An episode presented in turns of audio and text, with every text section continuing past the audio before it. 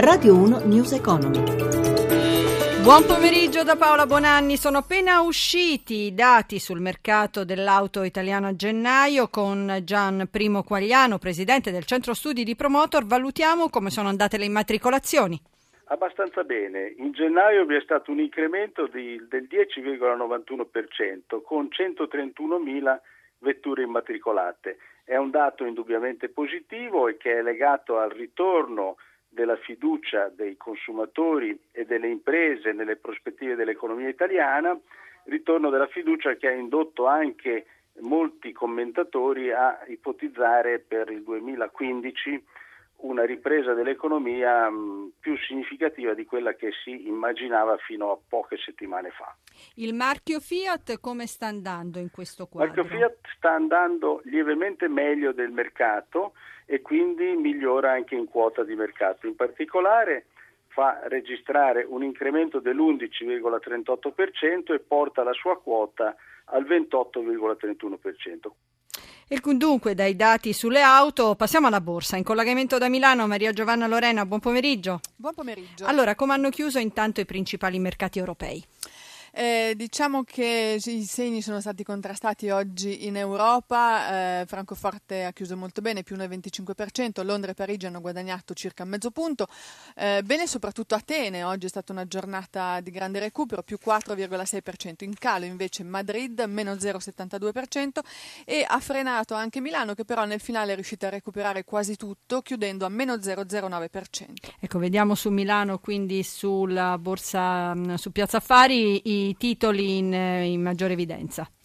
Beh, in positivo si segnalano soprattutto titoli petroliferi come Tenaris più 2,7, Saipem più 5,17% e quelli della moda grazie a un report di una casa ehm, degli analisti di, eh, di, Goldman Sachs che hanno premiato Yux più 4,69 e Ferragamo più 1,91%. Avete detto poco fa di Fiat un uh, timido rialzo per uh, Fiat Chrysler in borsa più 0,34%, mentre la finanziaria Exor eh, ha chiuso in calo dell'1,24% e così pure in calo troviamo diversi bancari, la Popolare di Milano meno 1,69, Intesa San Paolo meno 1,31% e poi ehm, diversi titoli industriali, Luxottica, Autogrill hanno perso circa un punto e mezzo percentuale e Telecom eh, ha perso il 2,32%. Maria Giovanna, prima di chiudere il, i cambi, l'euro?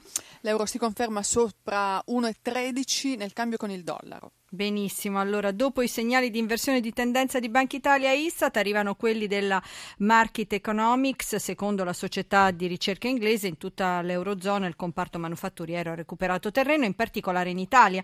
A gennaio l'indice dei responsabili degli approvvigionamenti delle imprese è salito a 51 punti, in Italia è passato a 49,9, risulta migliore delle stime degli analisti. La soglia dei 50 punti fa da spartiacque tra espansione e contrazione del ciclo ciclo. Massimo Giacomini ha chiesto dunque a Daniele Vaccarino, presidente della CNA e Rete Imprese Italia, se per le medie aziende si può parlare di svolta.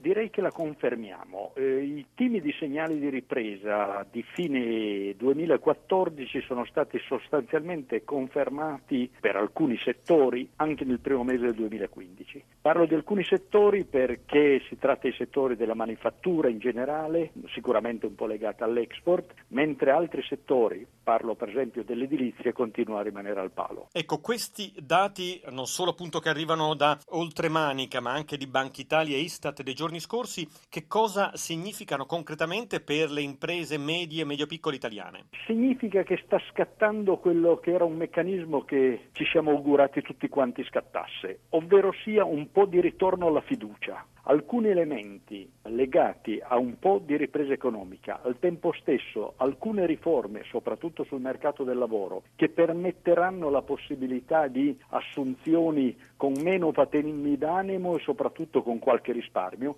sono la chiave per agganciare quella ripresa che noi tutti quanti non solo auspichiamo ma cominciamo a vedere. Io dico ora o mai più. Lei ha fatto riferimento al Jobs Act, però ci sono sul tavolo altre questioni, la decisione della Banca Centrale Centrale Europea di dare via all'acquisto dei titoli di Stato. Questo dovrebbe consentire alle banche nazionali di erogare credito al, alle imprese e ai cittadini. Lei è ottimista su questo fronte? Noi stiamo tenendo strettissimi rapporti in questo momento con le banche proprio perché vogliamo cogliere anche questa opportunità, ovvero sia vogliamo che le banche riescano a liberare il credito e al tempo stesso possiamo anche fare una battaglia insieme, se necessario, affinché le banche stesse non siano costrette attraverso nuovi legami, nuovi legacci a essere bloccate sul credito. Noi dobbiamo oggi lavorare fortemente sulla leva del credito perché nel momento in cui all'interno delle imprese, soprattutto piccole, scatta un minimo di fiducia, deve esserci supporto all'investimento.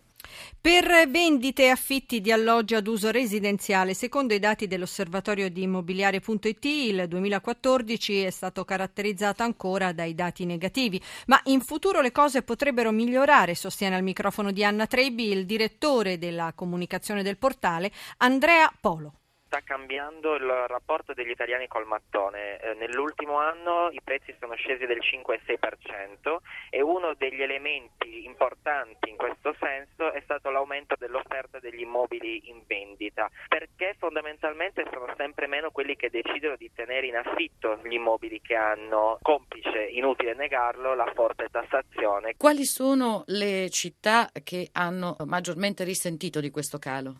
Dubbio l'Aquila, dove in un anno sono scesi quasi del 18%, Campobasso dove invece ci si è fermati al 16,6%, ma anche città storicamente molto care, Roma in testa a tutte, ha subito dei cali importanti, si parla di circa l'8,5%, non è più la città con la media più alta di prezzo al metro quadro, invece ormai è Firenze, ha superato di un centinaio di euro a metro quadro quello che è il prezzo di Roma. E per quel che riguarda gli affitti? Gli affitti sono invece cresciuti dai 50 ai 30 euro al metro quadro a seconda della città. Ancora una volta i grandi centri costano di più, al sud e nelle città al di sotto di 250.000 abitanti il prezzo è sceso. Quali sono le previsioni andando avanti? È aumentata la richiesta di mutui, è aumentato l'erogato, quindi la somma concessa nel totale, ma non il numero di mutui concessi. Senza dubbio, quando anche questi elementi andranno uno più vicino all'altro, domanda e offerta si incontreranno di più.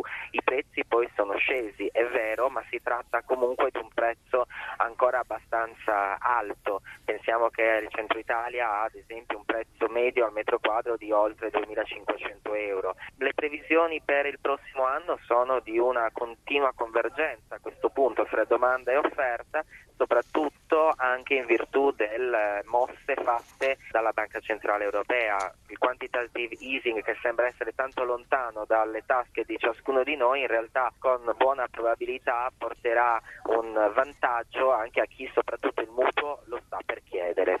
News Economy torna domani alle 10.32 con la borsa e mercati a cura di Roberto Pippan. Potete chiamare il numero verde 800 555 941 dalle 8 alle 9 con la collaborazione tecnica di Ezio Bordoni da Paola Bonanni. Buon proseguimento di ascolto sempre con i programmi di Radio 1. Radio 1 News Economy.